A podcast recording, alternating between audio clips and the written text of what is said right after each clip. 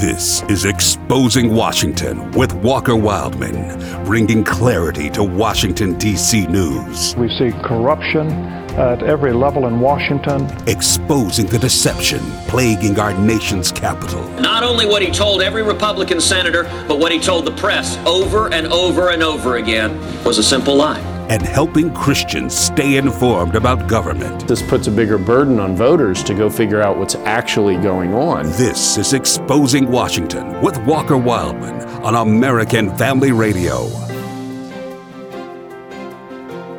Welcome to this Saturday edition, which is really the only edition because my show airs each Saturday at 2:30 p.m. Central. Welcome to Exposing Washington on the American Family Radio Network. It's great to be with you this Saturday afternoon, um, and we're gonna we're gonna cover a lot on the show today.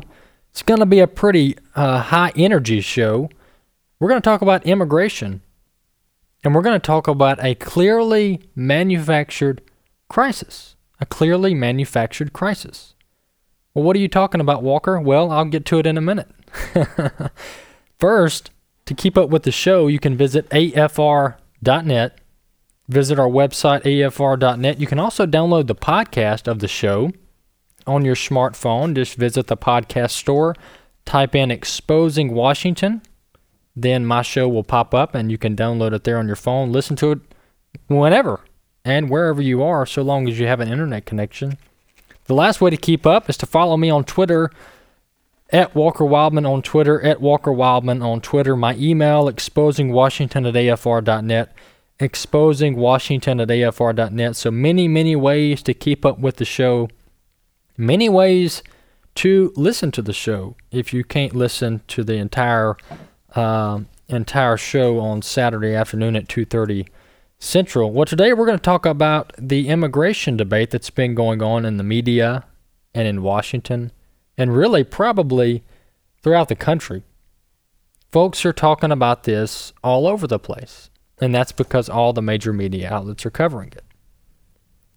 But the angle I want to take this, the angle I want to go at this from, is not the angle you've been hearing on television the past two weeks. I'm going to go at this from the angle and from from the perspective of those who are not having their voice heard. Well, who am I talking about? I'm talking about the single mom raising two kids by herself because her husband left her. I'm going to try to give voice to her. I'm going to try to talk about the dad who's working 70, 80 hours a week and doesn't even have time to call his congressman's office. I'm going to try to speak for the veteran of our country's military who is stuck in a VA home because he doesn't have any family to take care of him. And, and, and he's having to deal with the horrible VA system that we have, the low quality VA system that we have. I want to try to speak for those people. Because if you watch TV unless you watch maybe Fox News, but if you watch any other ma- any other major outlets, they are they are the, the mouthpiece of, of of criminal behavior. They are the, the mainstream media is the mouthpiece of anarchy. And those of us who follow the rules, pay our taxes, go the speed limit, put on our seatbelt, help at our at our kids' school, go to our church, volunteer in the community, those of us who seem to be trying to do everything we can the right way in our country, we're not we're not having our voice heard.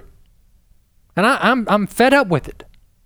So it's time that those of us who try to do things the American way have our voice heard. And that's my goal on the show today. To start off, as I mentioned, I believe this is entirely a manufactured crisis.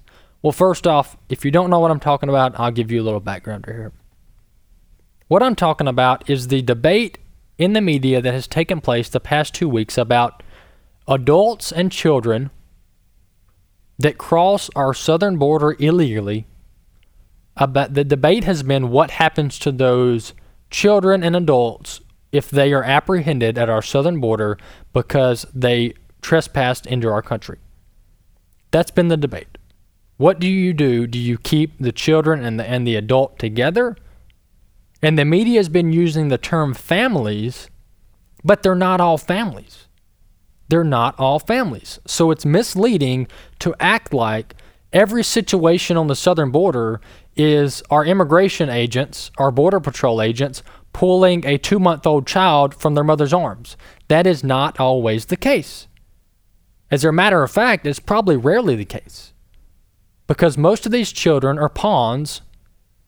These coyotes and these drug traffickers who want to get across the border and get into our country, they use the children as a way to get in. Because our system handles children with a little bit more compassion than we do adults, naturally. And I think that's okay. But the media would like you to think that it's families only that we're separating, and that's not the case. But moving on here, that is that is the context of the situation, and the reason I say it's a manufactured crisis is because this has been going on for years.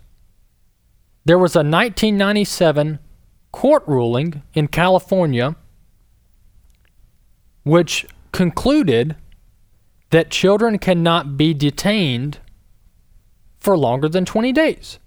So if a child crosses the border illegally with an adult, that child can only be detained in a uh, facility or jail, if you will, which is, does not sound good, but that, that's what it is. The, ch- the child cannot be detained for more than 20 days. Now, whether you agree with that ruling or not, I don't know. And, and I don't really have a position on that because I children in, in, in jail just does not seem right to me. Even if they have even if they were brought across our border illegally. So we're already to start off, we're dealing with a bad situation. We're deal we're dealing with a very tragic situation, and that is children stuck in very bad uh, predicaments, and oftentimes to no fault of their own, which I will, which is important. But but there is no way that this is a natural born news story. And the reason I say that is because, as I just mentioned a few minutes ago, this has been going on for years. This went on under the Obama administration and before that in prior administrations. Because the U.S. doesn't want to put children in, in jail, if you will, for more than 20 days, they, they naturally have to be separated from their parents. And so, first, there, there's a couple options that those who cross our border illegally, there's a couple options that they can choose. I'm talking about the adults. First, the illegal alien can submit to an expedited removal process which would keep the children and adults together. So, right off the bat, there, these are not forced separations, if you will. These are the adults crossing the border choosingly, choosing and willfully being separated from the children that are with them. Because there is a way to keep unification. There is a way to maintain unification, and that is for the illegal alien adult who crossed our border with a child illegally, if they will submit to an expedited deportation then the family or the children and the adults will be kept together. And so, right off the bat, there, that's a simple solution. If you really care about the child that you're with more than getting into our country illegally, then you submit to deport, expedited deportation when you cross the border and are apprehended by our Border Patrol agents.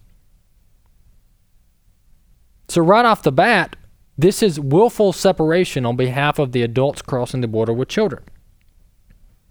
The second option, and which seems to be happening more often, is the adults and children seek asylum in the U.S. Whether it be valid or not, they seek asylum in the U.S. And when they do that, they immediately enter themselves into a long legal process. And that long legal process usually takes more than 20 days, which means if you have a child with you and the court process, the asylum process takes more than 20 days, then you're going to be separated from that child because of the of the court case from 1997 that I mentioned. And so, children after 20 days are brought out of these detention facilities, separated from the adults that they crossed with, and they are placed in shelters across the country. And at times, they are put in the foster care system. And to put this in perspective, we're talking about roughly 2,000 children. Roughly 2,000 children who are in this in this if you will foster or shelter like system. And so, you know, we're if you if you listen to the media, you would think we're talking about a million children who are out with no with no help and no assistance and they and they and they, they just have no way to make it on their own. But that's not the case. And I'll admit, I don't understand, I don't fully understand all aspects of our immigration system. But these few things that I've mentioned are things that I've learned when looking into this topic. And when you're talking about responsibility, what about the responsibility of the adult who brings the child, puts the child at risk, crosses a desert? That's child endangerment with no food or water, what about where does their responsibility lie? I think they should be the ones first and foremost to be held responsible. But as I mentioned, this is not a new crisis. This has been going on for years. And, and I just want to mention, I, I do have compassion for those who are from poverty stricken countries because that seems to be the problem here. Central America and Mexico and all, all the countries south of the U.S., much of them are poverty stricken. They have corrupt governments, low chance for opportunity, the economy is not very good, and people are in need. And so that, that has caused this crisis. That, amongst other things, has caused this crisis. So I do have compassion for those who are from poverty stricken countries and those who are in need. I do have compassion for them. But but here's here's where my compassion meets logic. And that is we cannot accept everyone into our country. If we accept literally everyone into our country who wants to come, then we won't have a country anymore. We will be overrun, if you will. Our system will be overrun. Not enough people paying taxes, but a lot of people pulling out of welfare, and it would be an utter disaster. And we're really headed in that direction because our southern border is basically wide open. And so, if we can't let everyone into our country, then the question is who do we let in? Well, we have a very good legal immigration system. And we could actually let more people in legally if we could stop the flow of illegal immigration. And someone who agrees with me is Chuck Schumer. This is clip one Chuck Schumer on his support of legal immigration. Let's listen. We must create a system that converts the current flow of primarily low skilled illegal immigrants into the United States into a more manageable and controlled flow of legal immigrants who can be absorbed by our economy. Let me elaborate. The first of these seven principles is that illegal immigration is wrong, plain and simple. Until the American people are convinced that we will stop future flows of illegal immigration, we will make no progress on dealing with the millions of illegal immigrants who are here now and on rationalizing our system of legal immigration. It's plain and simple and unavoidable. Well, that's Senator Chuck Schumer of New York, I believe. But that was back in 2009, President Obama's first term in office. And here's Chuck Schumer saying, we need to tighten up our borders. We can't let everyone in. And if we tighten up our borders and stop letting people in illegally, then we can really open up the floodgates of our legal immigration system. Well, I think that is a great idea, Mr. Schumer. Well, how about let's do it? No, no, no, no, no, we can't do that. So let's fast forward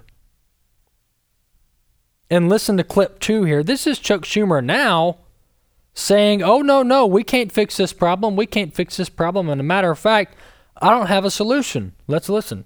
Not disputing the fact that this could be quicker if the president were to just sign something. If it if we're having this conversation in three weeks or six weeks, I mean, is when is there a point? Let's- when is there a point that Democrats would be willing to work with Republicans and say, okay, yes, let's do some narrow piece of legislation? Let's hope here? we never get to that. Let's hope the president does the right thing and solves the problem, which he can do. That's the simple, easiest, and most likely way this will happen.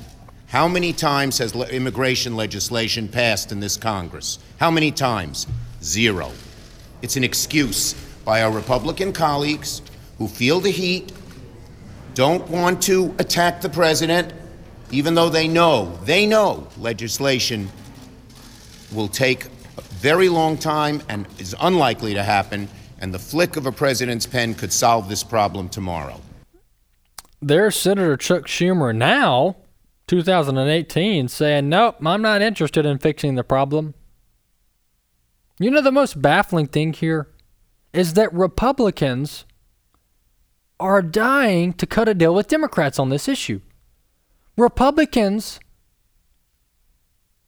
are, are so hungry to cut a deal on immigration with Democrats, but Democrats are playing hard to get. And they're, they're Democrats. Someone asked Senator Schumer in the same press conference, Will you agree to any legislation to fix this problem? And he said, No, I will not. I will not. Because blah, blah, blah, this is the president's issue. And now, let me just give you a heads up here in case we have a Democratic president in the future, which I'm sure we will. The reason Democrats are okay with President Trump signing executive orders left and right and left and right is because they know that when their president gets in the White House, he can rescind, he or she can rescind every one of those executive orders. So, this is why Congress doesn't want to do anything. Because they know if they do something, it will likely be permanent, for better or worse. And so they say, "Oh, well, President Trump needs to fix it. He needs to get on his, uh, get in his office, and he needs to fix it." The reason they're saying that is not because they genuinely care about the issue. It's because they know, and we know, that their president, President Hillary Clinton, or whoever in the future, let's hope not, will rescind these good policies that President Trump is putting forth. So be weary when the Democrats encourage President Trump to do this or that and he does it. Because it's likely not in the best interest of our country. Moving on here, I don't know if you saw it, but Time Magazine, you know, they have these epic uh, cover stories and these pictures on the front of their magazines. Time Magazine, that is. Well, this week, what do you know? The all reasoning media, Time Magazine, put a picture of a little two year old girl on the front of their magazine and then uh, put President Trump standing at six foot three, towering over the little girl while she's crying, as if he's a bully on the playground. And what they're doing here, it's obvious, is they're painting President Trump as the villain and the poor, sweet little girl, which she is, she looks very sweet, seriously. She's kind of the victim here. That's that's the picture they're wanting to paint. But listen to this. The 2-year-old girl is actually with her mother right now. Boy, Time magazine, someone ought to get fired. So they photoshopped this little girl. I don't know where the picture came from. But it's it's supposed to portray this the family separation that the media's been talking about on the southern border. Well, what do you know? The father of the 2-year-old girl talked to the Daily Mail this week and said that's not accurate. talking about the Time magazine cover because my two year old daughter is with her mother. Safe and sound is the quote. Together and safe, he said. They, quote, they're together and safe. Here's the headline Father of Honduran two year old who became the face of family separation crisis reveals that his daughter was never separated from her mother. But the image of her in tears at U.S. border, quote, broke his heart. And I agree, having my daughter plastered on the front of Time magazine like that, absolutely unacceptable. But nonetheless, that's that's the the dishonesty from the media. So the daughter was never separated from the mother, but that's what the media is portraying. Moving on here, Laura Bush, the well respected former First Lady, Laura Bush, and I, am saying that seriously, no, I'm not being sarcastic. Laura Bush wrote an op ed, I believe, um, maybe for the Wall Street Journal. I'm not sure of the media outlet, but this is this is from the Huffington Post. Laura Bush, I believe, wrote an op ed, and she called family separations cruel and immoral. And I, I agree with her in a sense that that that these these family separations to the extent that they are these are not good situations they're sad situations but what Laura Bush is trying to do here is hit on President Trump this is the Trump administration's fault President Trump is cruel and inhumane that was the basis of Laura Bush's op-ed and and one thing I would respectfully ask if I could of Laura Bush, where is your husband? Where was your husband when he held office for two terms? Why didn't he fix this problem? That's because it's a very hard problem to fix. But folks love criticizing without offering solutions, and that's why I try to offer some kind of solutions here on the show. Because if you just criticize and don't offer solutions, then you're you're helping no one. You're not helping yourself and you're not helping others. So fair criticism is okay, but you got to come up with some kind of solution to fix it.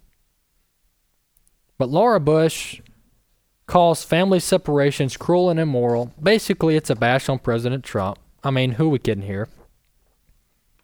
But she wasn't writing that when her husband was doing it. Where was she when her husband was separating families? That's assuming it's the president's fault. Oh, she was nowhere to be found. But th- moving on here, this is from the Daily Caller. This was a so you want to know what the American people think about the immigration situation? And this is why I'm trying to speak on behalf of the American people for them because their voice is not being heard. This is a Rasmussen poll, a well respected polling firm. And the results of their poll say that parents are to blame for the border crisis, not government. And that's my exact point. Reading directly from the news headline from the Daily Caller, and I'll post this at afr.net on our blog site. But according to a new Rasmussen poll, a majority of Americans blame illegal immigrant immigrant parents for the child crisis on the border over the U.S. government. And so the American people, most of them, say that the parents who are committing the crime are responsible for putting the children at risk, not our U.S. government. And to put this in perspective, unfortunately, families across the U.S. every day are separated. Unfortunately, they're separated. And for various reasons, much of which has to do with breaking the law. You know, parents have warrants out for their arrest, they didn't pay a speeding ticket, they are arrested on drug charges. You know, the list goes on and on and on. And so, family separation is not really that uncommon in the U.S., unfortunately, I say. I'm not trying to somehow justify this and, and make it all sound like, nothing, like nothing's a big deal. This is all very sad stuff. Anytime a child is not able to be united with the father and mother, whether it be divorce, jail, rehab, death, whatever that is, it's all a very tragic situation. And we need to do what we can to help the child have a caring mother and father. But this family separation issue is not just on the southern border, it is also in our towns and cities. And so I think we need to put just as much attention on that. I think we need to put just as much attention on, on, dads who are abandoning their wives and children. We need to talk about that issue. But moving on here, Another sign of hypocrisy on this issue is that the Democrats have been on the on the on the cable talk shows talking about how much they care for immigrant children. We just got to keep families together. This is a travesty. On and on and on about how they are the ones of com- the party of compassion. But I just want to ask Nancy Pelosi or Chuck Schumer or one of their spokespersons, hey, can we start to debate the issue of separating innocent babies from their mother's womb? And then put the mic up to Chuck Schumer's mouth and let him answer that. But none of the media asked them these hard questions. Because our country, Planned Parenthood, and other abortion providers are pulling innocent children out of their mother's wombs and killing them. But nobody wants to talk about that. So I would encourage CNN, Fox News, whoever has a Democrat on again, ask them what's your position on family separation from the womb? What about children being pulled from their mother's womb and endorsed, and that behavior is endorsed by Democrats across the board? Absolutely unacceptable. Thank you for listening to Exposing Washington. Folks, pray for our country. Go to church on Sunday, read your Bible. We'll be back next week. Talk to you then.